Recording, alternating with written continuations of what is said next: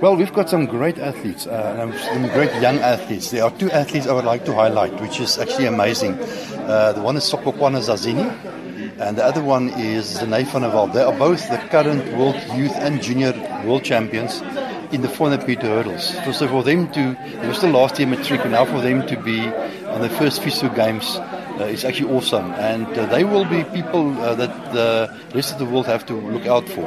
Very good athletes, and I think they will be fighting for the medals. That's actually great stuff. Then we've got a young boy also in 100 meter, uh, in 100 meters, um, uh, Monareng. He came fourth uh, in the 2018 World Championships, in the Junior World Championships.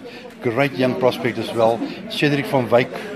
Uh, we've got we've got so many good athletes, really great athletes that are in the team, and I think they'll be among the medalists. Uh, or they will be contenders for the medals, and that actually excites me. The exciting thing also, there's a lot of young, young, young athletes that's it's, it's the first time they will go to the FISU Games. Uh, so in two years' time, in four years' time, they will still be participating, and that's what's really exciting. And that also helps our athletes.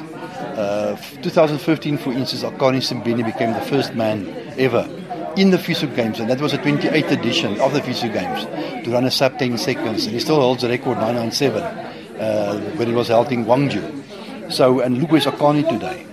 And that just shows you uh, that was the exposure that he got and now he's one of the top sprinters in the in the world. Uh, and this is the type of uh, exposure our young athletes will also get going forward. So that is really the starting point or the stepping stone, the first stepping stone to big things.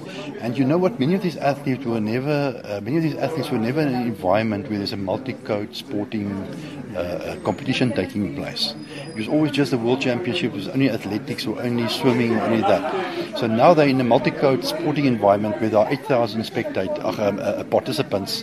you're living in a closed environment, you're meeting other people, you're seeing a lot of things.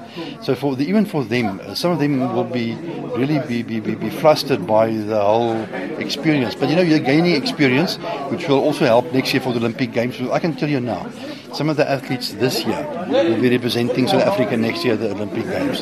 And this already giving them that exposure to say this is what's going to happen, this is what you would expect, and this is how we're going to go forward, which excites me quite a lot as well. This is a student Olympics. If you really look at it, this is a world. This is an Olympic game for students only. Apart from the Olympic Games, this is a single sporting, the single biggest sporting code, multi-code event taking place in the world.